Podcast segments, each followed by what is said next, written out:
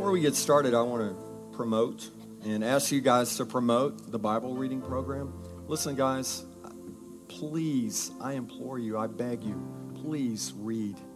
You know, we're asking you to read one chapter a day, Monday through Friday, five chapters a week, however you want to break it down. And it will change your life. And so I want to encourage you take one of these, take a couple with you. Take one to work, have one at work where if you forget to read at the house, you have one there. So take these with you. Reading the Word of God will change your life, and it will give you a greater understanding of, the, of how all the pieces fit together. And the other thing I want to promote, and I'd like for you to prom- promote this too, ask one another, hey, you reading your scriptures? You reading your Bible? Encourage one another, hold one another accountable. The other thing I want to promote, and I, I, want you guys to help me promote, is the Bible study on Wednesday from 7 to 7.45. It's really awesome. It's really powerful. And again, you know, it's the Word of God that infuses us, that changes our lives. And God speaks to us through His Word. God ties all of His principles and, and everything that He has for us together. And, you know, the series is Blueprints for Life. Your Bible is your blueprint. And if you don't know what the blueprints say, how can you ever follow them? So we want to encourage you to read the Bible and come on Wednesday. And, and I want to encourage you to continue to commit to attend services on Sunday mornings. I mean, we're giving you the Word of God. And this morning I'm going to talk about something that is really critical for our walk and our growth and our spiritual maturity, and that's relationships. And so as we gather together on Sunday mornings, as we come together, on Wednesday nights as we spend time together. Some of you are coming up here and you're serving, and, and that's where you're building relationships. And I don't want to get ahead of myself here, but they asked Jesus, What's the greatest commandment? He said, To love God and love one another. And I love it when, when I come here on Sunday mornings. I, I'm just a little rushed sometimes because there's so much to do to get ready for the service. But I love seeing you guys. I love interacting with you. I love visiting with you. And I love seeing you guys interact with one another and build relationships. That's what it's all about, guys. And so I want to encourage you to continue to come and plug in and continue to invite others to join us. These are the tools, the things that I'm talking about are the tools for you to live a, a successful, vibrant, healthy, spiritually healthy life. And so continue to do those things. At this time, I'd like to release the Warrior Youth. I can see Pastor Christina's getting nervous. She's like, You going to release us? I'm so proud of you guys. I love y'all. Huh? What? Oh, Kingdom Kids are released too. Oh, all right. All right. Thanks, guys. Thanks, Higgs. I'm continuing in Blueprints for Life, and I'd like to go to a couple of passages of Scripture. Uh, we've been talking a lot about 1 Corinthians chapter 3, verses 10 and 11, and then we're going to be looking at Hebrews chapter 10, verses 23 through 25. And through this series, just to kind of recap, if you've missed some of the series, I encourage you to go online, lifefellowship.me, and check out these sermons because they're really all they're, they're all connected together. And uh, when we started this series, we, we talked about setting goals because it was at the first of the year. How many of you set goals at the beginning of the year?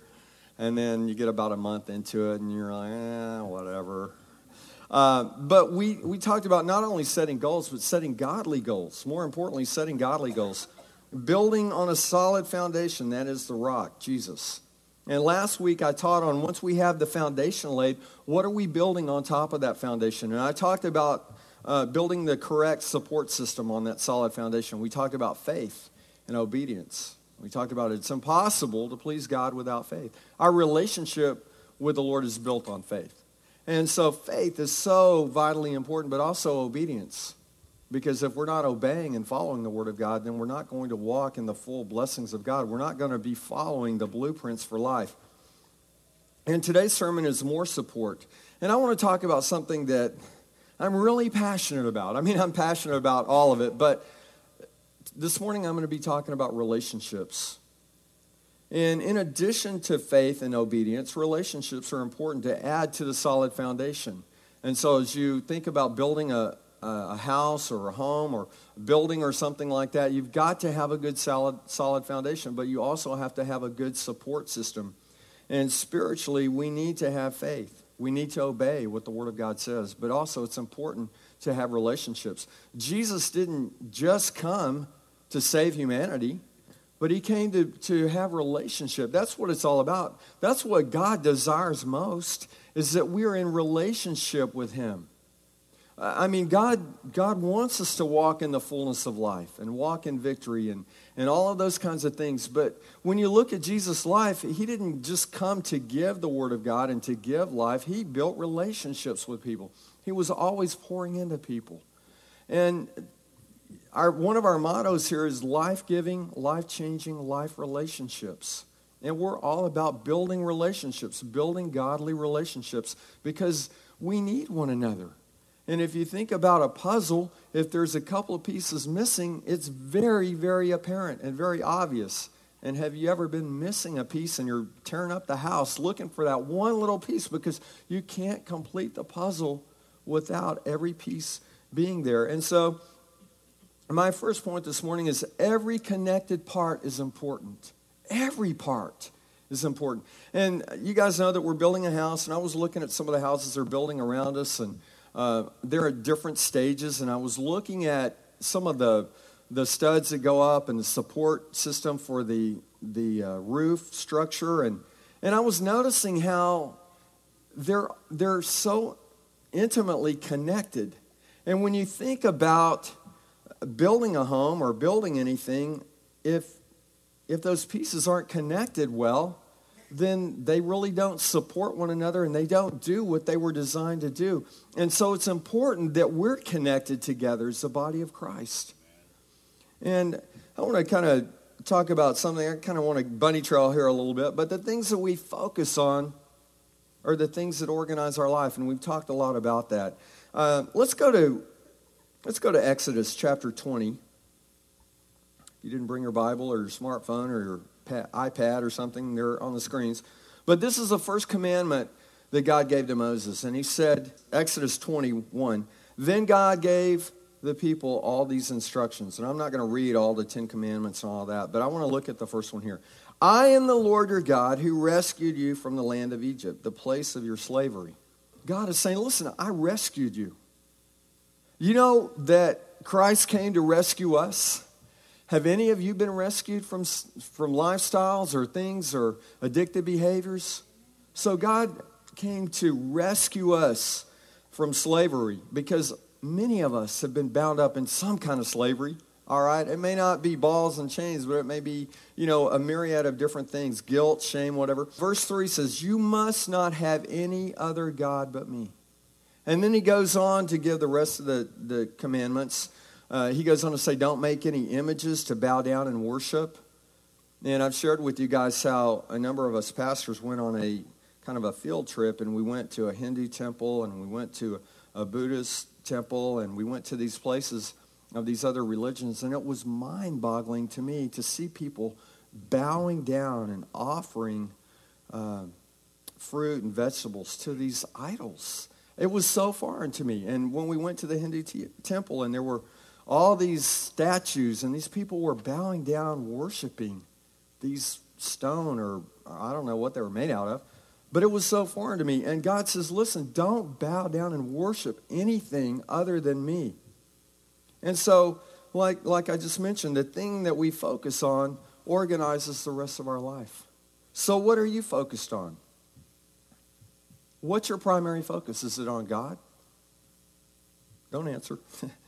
because I'm going to throw some other things out here. Is it money?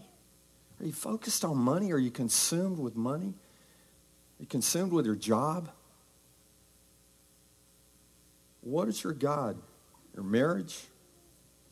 Your children? Our relationship with God should be our primary focus. I was talking with a person that said, You know, my focus has always been my children. And it's like, I think a light came on, and, and they're like, Wow, wait a minute. Do you know that your children can be your God? Listen, I'm not saying you should neglect your children. I'm not saying you should neglect your marriage. I'm not saying you should neglect your job. But I'm saying let's make sure that God is first in our life. Because whatever we have at the top of our life organizes everything in our life. So God has given us things to be responsible for, to take care of. And I'm not saying to shirk those or, or not deal with those, but let's make sure that God is first. Because when God is first, He will help you raise your children. Do you need help raising your children? I mean, come on. God will help you have a great marriage. Let me say this. Whenever we marry someone, Christine and I, we have pretty extensive marriage counseling. And I will not marry someone without going through premarital counseling. I've never talked to anyone, and even uh, aside from premarital counseling, that has said, you know what, I want to get married, but we're going to get divorced. I want to have a failed marriage. I've never talked to anyone, and I don't believe that people go into marriage anticipating that they're going to get a divorce. I, I, mean, that doesn't even make any sense. Here's the dilemma what's the divorce rate? Even in the church. Why? Why is that? And I know that it breaks God's heart. You guys know the, the consequences from divorce not only for those adults, but for the children, and, and it can pass on to their grandchildren. I mean, it doesn't just stop right there.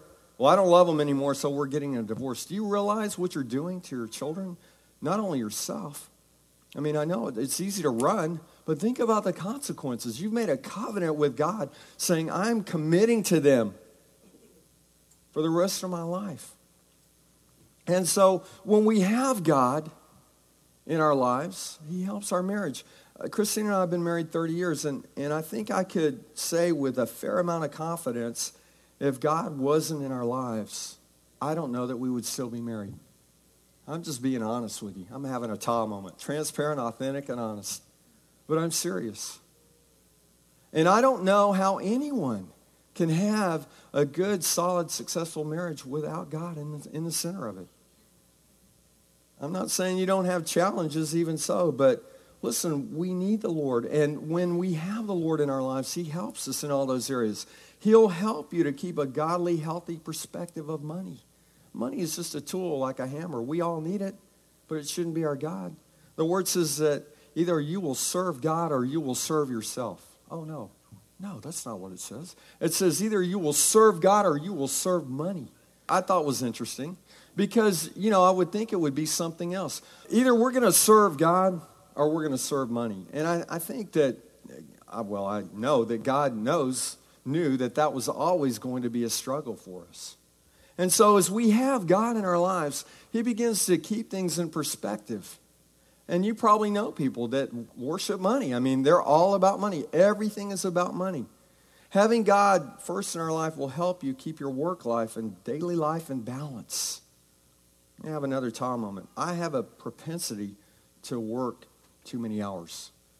And even in this position, because the work never gets done.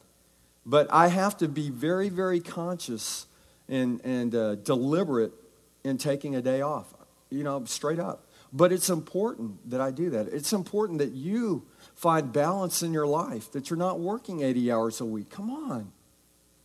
You know, I was talking with a guy recently, and he was saying, "Yeah, I'm working all these hours, and and and if I if I work this many hours for 10 years, then I'm going to be set." And I'm thinking, what are you going to do? With, you know, what about your life right now? It's like people that I've talked to, that I've worked with, that said, oh, "I can't wait till I retire." And I'm thinking, dude, that's like 20 years from now. You know, if you hate your job so much, why are you going to stay in this job for 20 years and then you get to your retirement and you think, oh, everything's wonderful? Probably not. What about those 20 years with your marriage, with your family, with your children, all those kinds of things? So the thing is, the point is, is that we need to keep God the center of our life, the focus of our life, and He will help us in all those other areas. So the most important connection point is God. He is the glue that keeps things together correctly. Okay, let's go to 1 Corinthians chapter 3 verse 10. Because of God's grace to me, Paul said, I have laid the foundation like an expert builder. Now others are building on it, but whomever Whoever is building on this foundation must be very careful. He goes on to say in verse 11, For no one can lay any foundation other than the one we already have, Jesus Christ. Through this series, we've established that the important part of building is our foundation in Jesus Christ. That's where it begins. And once we have the solid foundation, then we can and should begin building with other critical support systems. And we talked about that two of those already faith and obedience. There are other support systems that we need. We need to be in relationship, godly relationships with one another.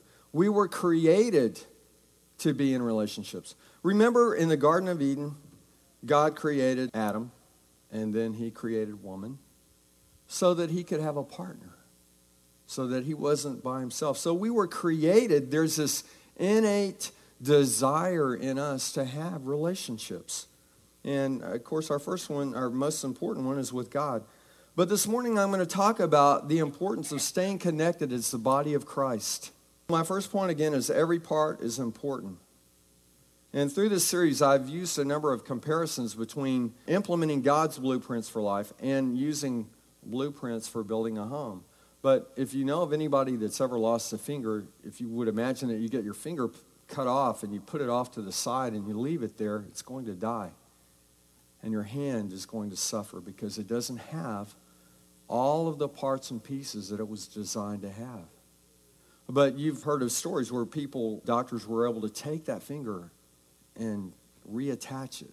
What happens sometimes in the body of Christ is people disassociate themselves from the body of Christ. It's like chopping off their finger and them going off to the side. What's going to happen? It's going to die. It's not going to get the blood flow and the oxygen and the nutrition and all the things that it needs. But one of the things that I think breaks God's heart is the body of Christ is fragmented sometimes. And people isolate themselves and they disassociate. They leave the church. In building a home, the supporting framework, the walls and the roof are strongly connected. And that's one of the things I was looking at this week. Everything is strongly connected. The solid connections help keep each of those components in place and strengthen the entire structure. Because the walls going up, they're supporting the roof. The roof is supporting the walls because they're all connected. Did you ever build anything with Tinker Toys? And you know how you'd put them all together? If those pieces were connected firmly, then you could tell. They weren't, they were kind of they would fall apart or whatever. As we build the foundation, as God builds the foundation, and then we are building on top of that, all those pieces need to be connected together, strongly connected, because it keeps everything in place. And when we are connected as the body of Christ, we are strengthened. When you come in and you get a hug and you say hello and, and you encourage one another, how does that make you feel? It makes you feel good. That's because we are created to be in relationship with Him and one another. There's three statements I want to make right now, and I want you to really grasp this. I want you to understand that you are important. Say, I am important. I am important. You are important to the people in this room, the people in your family. The second statement I want to make is you matter. There are people that struggle with that. They say, you know what? I don't really think I'm of value. I really don't think I matter. Sometimes that can be rooted in pride, it can be false pride. Christ came and died on the cross for every one of us. He didn't come and die for something that was not of value. And when people say that, it, it's like fingernails on a chalkboard. And I'm like, no, you do value because Christ didn't die for something that was worthless. He came and died for something of value.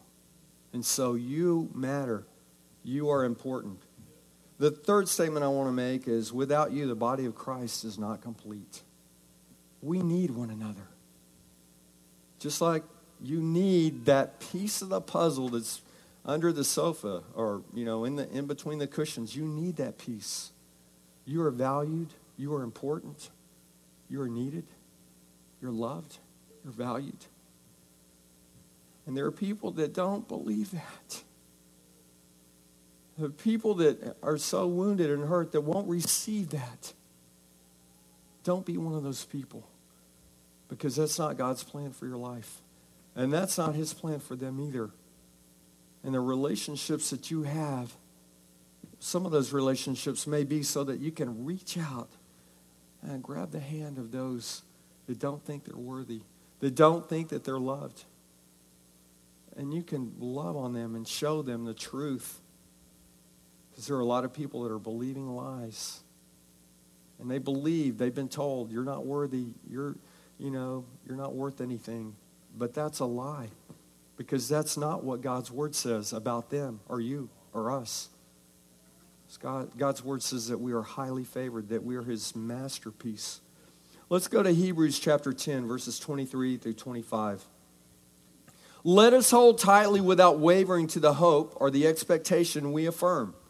Let's hold on to faith. Let's hold on to the hope that we have. For God can be trusted to keep his promise.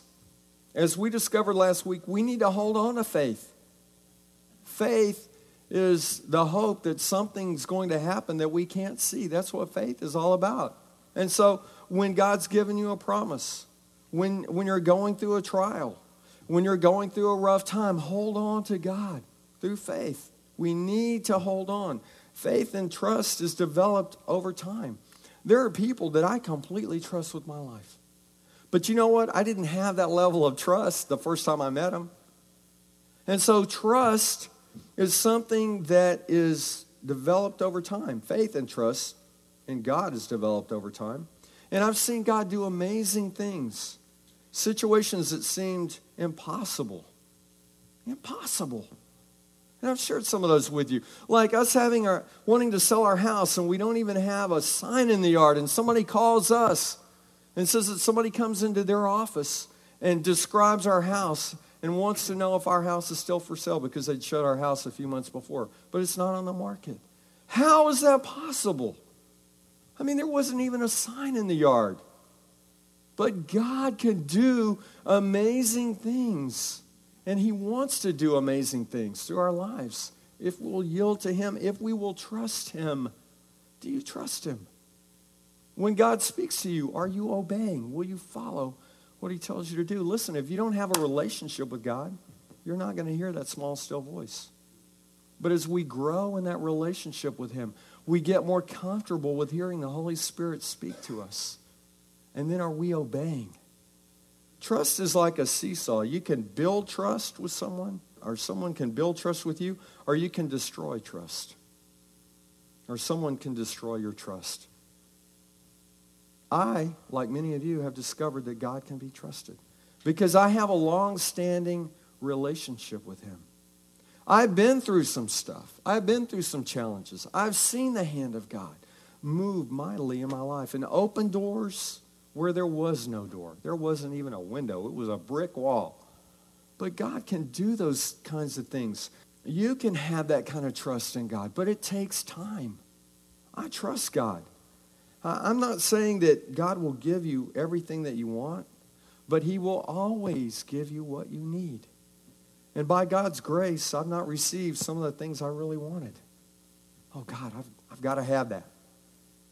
And God is looking out for us, just like you would be looking out for your children. You're not going to give them something that's going to harm them.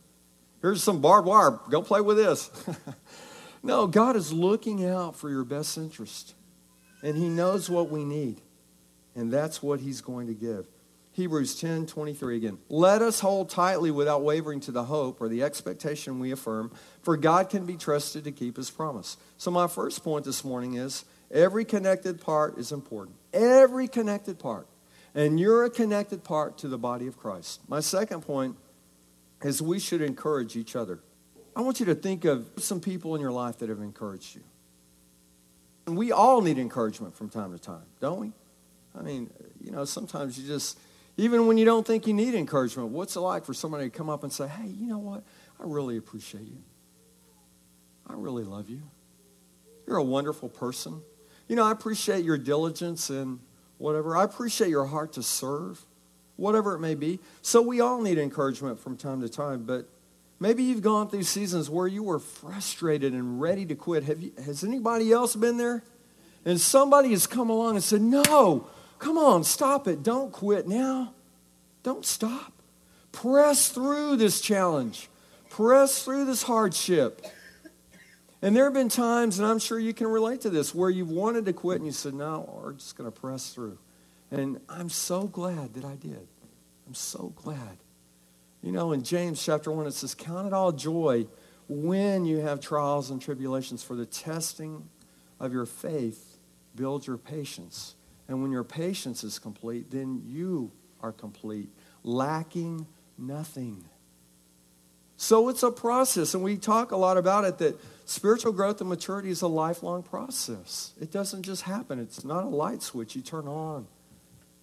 And so our relationships are like that. My relationship with the Lord has grown over the years, it's still growing. I don't think it will ever stop growing. My relationship with my wife is still growing. With many of you, it's growing. And so we're in a process where God is bringing us along. We're growing and maturing in the Lord. So there have been people that have come into your life. Maybe, maybe it was just at the right time where you really needed that. And maybe God sent somebody to encourage you at the point where you re- were ready to give up and quit. And you press through and you're glad that you did. Hebrews 10:24 goes on to say, "Let us think of ways to motivate one another to acts of love and good works." Let us think of ways to motivate one another to love and good works. Let's all be thinking of ways to encourage and motivate each other to acts of love and good works. Are you encouraging people? How can we motivate and encourage one another if we're disconnected from one another, if we don't really have a relationship with one another? And I've talked about this before at, at one of my jobs. We had a group that would meet every day for lunch, and we would read the Bible and we would share. And and those 10 or 12 people, we really became close. So we went from co-workers to, to friends. And we all went to different churches, but we had one thing in common. It was Christ. And we would read the Bible together. We would share what was going on in our lives. And we would encourage one another.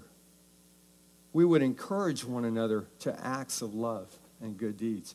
And sometimes I, I would send out an email and I would say, hey, everybody do a random act of kindness this week. Make sure you do your random act of kindness. And so, what that would be is you would do something nice for someone at work. But the thing was, if, if anyone knew it or anyone saw you, then it didn't count. And so uh, we had a warehouse, and a lot of times I would go out there to have to pick up a package for myself. And it was just as easy many times to get another package for somebody else and, and take it to their lab. And so I would be walking down the hall and I'm kind of looking around. I would go put their package on their desk or whatever. But, you know, it's little things like that that we can do to make a difference in someone's life. Just a simple smile. Hey, how are you today? I, I, talked to a lady at the post office the other day and I said, How's your day going? She said, Well, it doesn't matter. You don't really care. I said, No, I do care. I'll pray for you. You know, I realize you probably don't have time to go into details, but I'll pray for you. And so we can encourage one another by just taking a little time, just a simple smile or a kind word can do a lot. I shared with you guys too how one day I walked into church and and as I was walking down the aisle to my seat, I stopped and uh, I gave this lady a hug. And then I went on and sat down. I didn't think anything about it. And she told me months later, she said, You'll never know how much I was impacted by that. Because at that very time, right before you stopped to hug me, I was praying out to God. I said, God, I need a hug. And she said, You were a hug from God for me. I didn't know that. And had she not told me, I would have never realized that. But you never know the impact something so seemingly minor may have in a person's life. Let's go to James chapter 2 last week we looked at faith, but I, I want to talk about it a little bit more. James 2.17. So you see, faith by itself isn't enough. Unless it produces good deeds, it's dead and useless. Verse 18. Now someone may argue, some people have faith, others have good deeds. But I say, how can you show me your faith if you don't have good deeds? I will show you my faith by my good deeds. We can encourage one another to acts of love and good deeds. And that's what God wants. God wants us to impact the world around us. There are people all over this community that need encouragement, they need hope. They've given up on life. They're addicted to drugs or whatever it may be. Their marriage is falling apart. They're having challenges or problems or whatever. Listen, we all need the hope of Christ. We can encourage one another. Let's look at Hebrews 10:24 again. Let us think of ways to motivate one another to acts of love and good works. I've worked in environments where they were very negative and discouraging. You know, and that just saps your energy when, when you have all this backbiting and fighting. Have you ever been in a situation like that? It's like, really, can, can we just get some work done here without all this fighting and scrapping and clawing? And, and I've also been in situations that were very positive and encouraging, and it's a totally different environment. You know, this church is very positive and encouraging. You come up during the week, and people are working, and people are giving, and, you know, we're serving the Lord. And, and uh, I love coming on Sunday mornings and, and just seeing the connection the connectivity that's happening in our lives, the relationship building that's going on. So, what are some ways that you can think of that would motivate others to acts of love and good works? And I'm not saying you have to start some kind of full time ministry. I'm just saying there are things that we can do every day to encourage one another. Do you have a network of Christians, people that you are connected with during the week, that you can send them an email and say, hey, how's your day going? Were you a light this morning? Are you sharing the light of Christ? Are you encouraging others to acts of love and good works? How's your attitude today? To acquire the fire, we took the youth to a few weeks back. The Warrior Youth were leaving a session and we were all going to lunch or dinner or something. And one of the guys challenged the others, said, Hey, everybody hug five people. And so, you know, it became a challenge where they were all trying to hug, find five people to hug. And what happened? What happened with that? Well, at the very minimum, there was some kind of relationship building process that took place. Because someone from the Warrior Youth Ministry reached out and gave somebody a hug. Somebody said, Hey, you know, I, am going to demonstrate that I care. It's on, a, it's on a surface level, okay? We don't have a deep relationship, but I just want to example and demonstrate the love of Christ. And what if another group was inspired to do the same. And it caught fire, and everybody hugged everybody in, the, in that place. I mean, there were thousands of people there.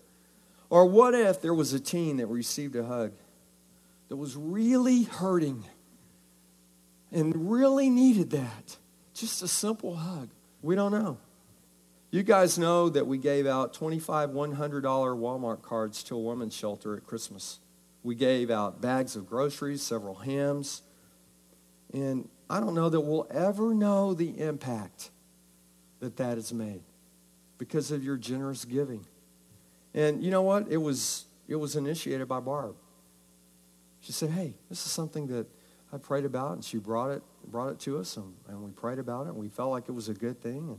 And dozens, if not hundreds, of people were impacted by that initiative. We're inspiring one another to acts of love and good deeds, good works. You know that we're supporting missionaries that travel to Africa and, and are making a difference. Because of your faithful giving and support, we're able to help support them. And th- there is no telling what kind of impact that's having, having in that area, maybe even in that country, maybe even in that continent. And so, as we give and as we encourage one another, it changes lives. We support uh, ministries here locally and regionally and internationally that we may never know the impact on those lives. Maybe you're wired as an encourager. Part of one of my giftings, I think, is encouragement. Are you encouraging people? Because that is so vitally important to be an encourager, to encourage one another. And there are people that are just wired that way. Do you know people like that? They're just always up, always encouraging one another. We need those people. If that's you, we need you. Go and encourage. Go and encourage one another. Let's look at Hebrews 10:24 again. Let us think of ways to motivate one another to acts of love and good works. The body of Christ needs you. They need you to encourage one another and to uh, motivate one another to love and good works. So my third point this morning is let's build godly relationships. we can have a tremendous impact on lives where we have a surface or superficial relationship. Like I talked about a while ago, those youth that were hugging somebody, they didn't have any kind of deep relationship, but they were willing to reach out and share the love of Christ.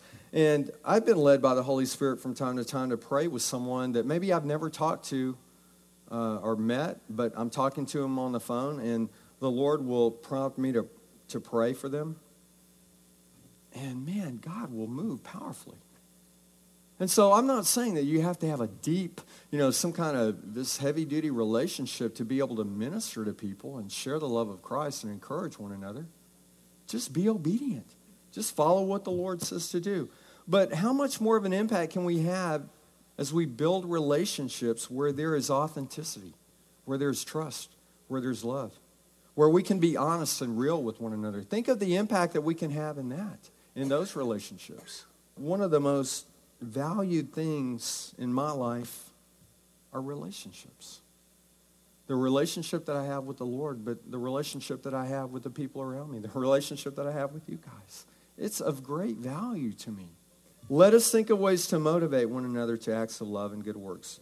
Then it goes on to say in Hebrews 25, and let us not neglect our meeting together as some people do, but encourage one another, especially now that the day of his return is drawing near. We don't know when the Lord is coming back, but we're one day closer today than we were yesterday. And who knows how much time you have on this earth. But let us not neglect meeting together as some people do.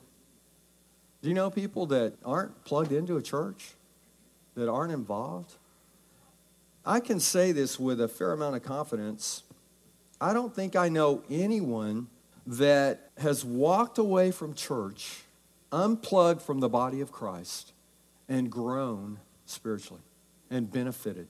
In fact, what I've seen is the opposite. I've seen people that were so gifted and talented. God had his hand on them in such a powerful way. And they got offended over some little stupid thing. So that's it. I walk away. And they miss out on the full blessings of God. And you know what? The body of Christ misses out too because we need them. And on the other hand, I've seen people that have stayed committed to church and following after God. And those are the people that I see that are strong and mature in the Lord, are growing. God is using them in a powerful way. Do you have to go to church to be saved? No, you're saved by receiving Christ. But let me tell you, there's a correlation between staying connected to the, the source of life and the body of Christ and spiritual growth and maturity.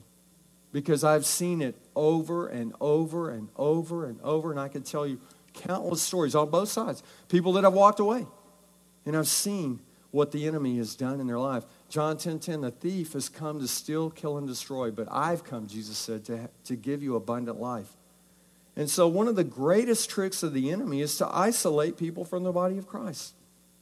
I'm amazed. I, have seen people, and, and I've done this too. Oh, okay, let me put myself in this. There have been times when I thought I was mature, but I get my, my tail feathers in a ruffle over something minor. And what I realize is it's just immaturity. And it's amazing to me to see people that are mature in the Lord turn and walk away so quickly. Wait a minute.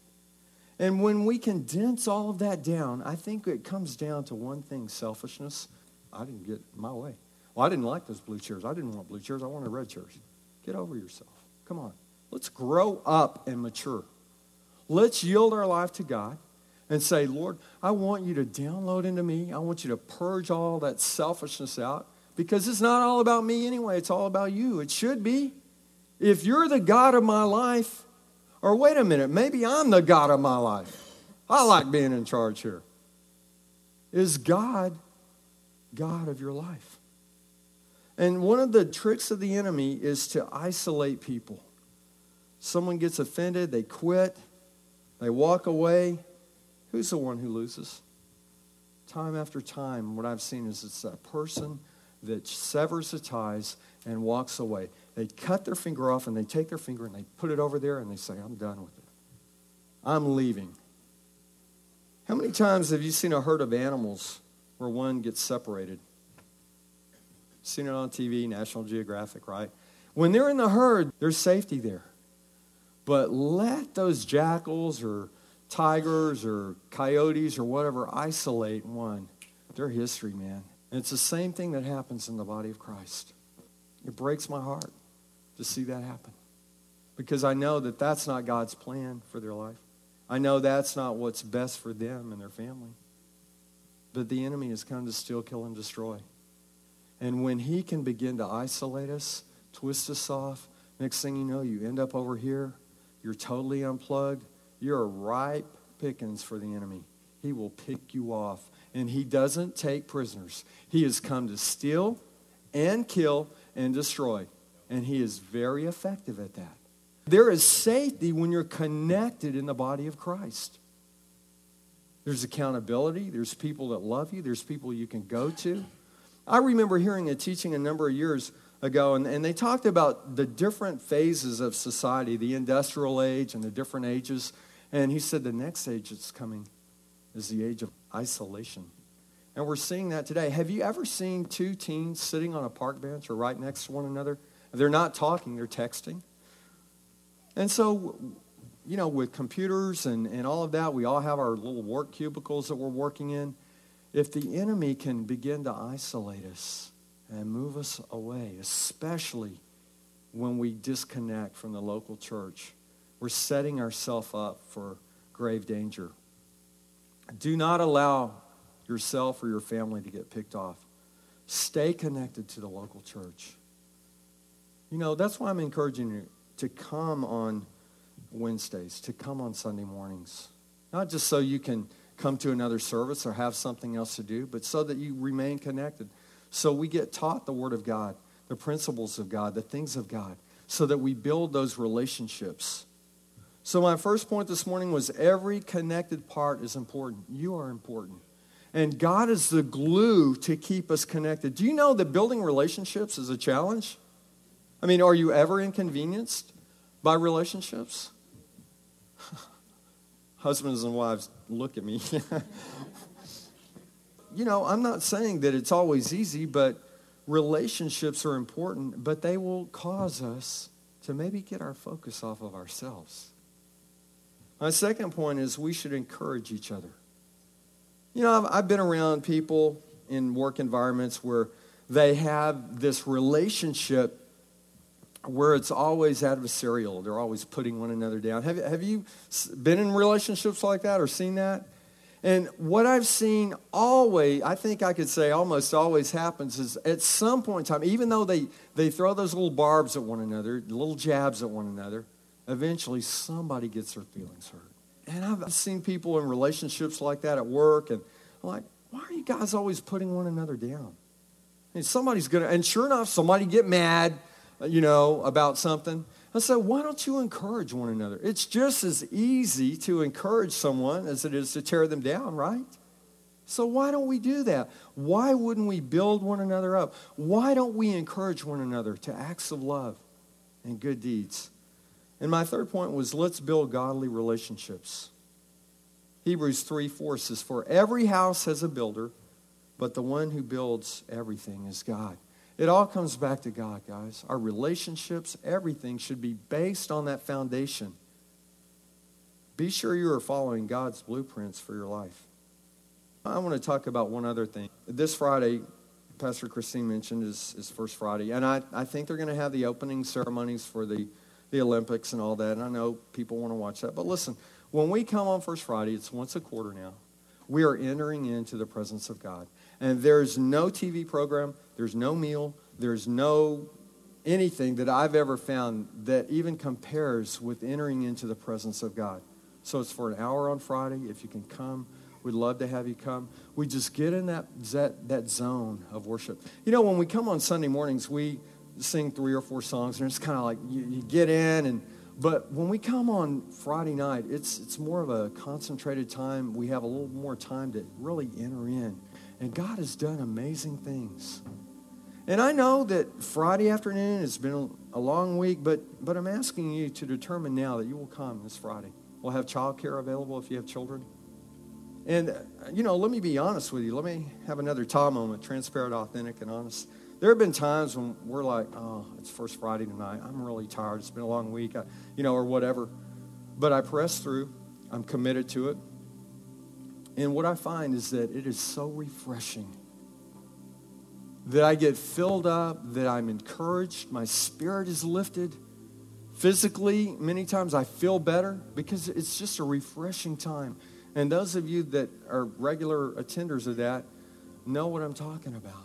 The First Friday service, I think, is one of the most powerful services we have. It's the least attended. But I tell you what, when you come, you just get washed, you get soaked in the presence of God.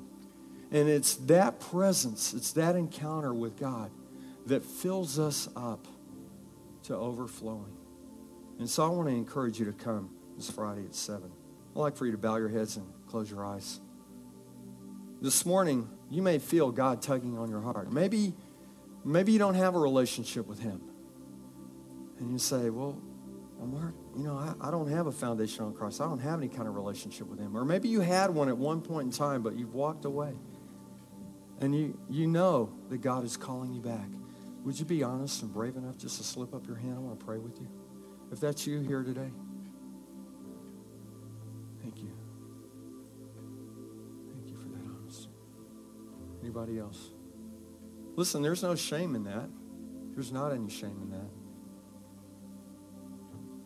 The shame would be to walk out of this building and not receive everything that God has for you. Would you guys come forward? Celeste, can you hand the baby? Thank you for being bold. Thank you for being honest. Would you just repeat this prayer after me? Dear Heavenly Father, I come to you today. I receive your forgiveness. I receive a new start. I thank you for eternal life and forgiving me of all my sins. And I, I thank you that this is a new day and a new start. All those old things are gone. Today's a new day. I want to pray for you guys. Dear Heavenly Father, I pray for Celeste and Anthony, God. I pray that you would fill them with the fire and the power of your Holy Spirit, God that they would connect with you on a level that they have never even dreamed possible. Lord God, I pray that you would fill them to overflowing with your great love. And Father, that they would receive everything that you have for them. That there would not be any guilt, any shame, any fear, anything. Lord God, your word says you've not given us a spirit of fear or timidity, but of power and love and a sound mind or self discipline. So, God, I pray that anything that's not of you would be washed off of them and they would walk in the fullness and the completeness of your blueprint, your plan for their lives, God. And I thank you for what you're doing. Lord, I thank you for what you're going to do. And Father, we give you praise and glory and honor and thanks.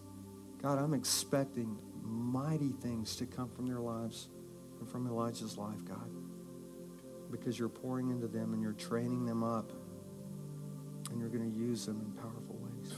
In Jesus' name. Look at me, guys. God has a great plan for you. He has a great, great plan for you. And God has some really amazing, special things for you that you don't even know yet. But if you will stay connected to Him, you will see God do amazing things in your lives. That's where it begins, guys. Yielding our life to Him. And then He begins to take our life like a seed that's been planted in the dirt. And it breaks through that soil and it looks kind of gnarly and rough, but it begins to grow and blossom and become something beautiful and wonderful. And that's what God has for each and every one of us. And it just simply requires us to receive. I want to close in prayer. Dear Heavenly Father, we thank you so much for your great love for us. And I pray that we would understand the depth and the width and the length of your love. Even though it's too difficult to understand, God, your word says that it's difficult to understand. Let us begin to receive. Let us begin to see you as you truly are. Let us begin to see the truth. And for those who have a skewed perspective of themselves, God, help them to receive your love and see themselves as you see them of someone of value, someone that's important, someone that you love in spite of all of our flaws. And God, I pray that we would have a greater desire to build relationships with one another, first with you and then with one another. And that it would not only stay in these four walls, but it would extend out to everyone that we come in contact with. You've called us to impact this community in the world. And you do that through building relationships. You do that through us being obedient and following the blueprints for life. So, God, let us be determined to do that. Let us go from this place today and encourage one another to acts of love and good deeds. And as many of us go to restaurants or, or Super Bowl parties or wherever we're going, Lord, let us encourage one another. Let us be an encouragement and let us receive encouragement when we need it. So, Father, we pray all these things with expectation. In Jesus' name. Amen. If you want prayer, the prayer team will be up here. Come and pray with them. If, you, if you've got a challenge that you're walking through, come and pray with them. Go out and make a difference in the world around you. Okay? Go out and live it. You're dismissed. See you Friday at 7 o'clock.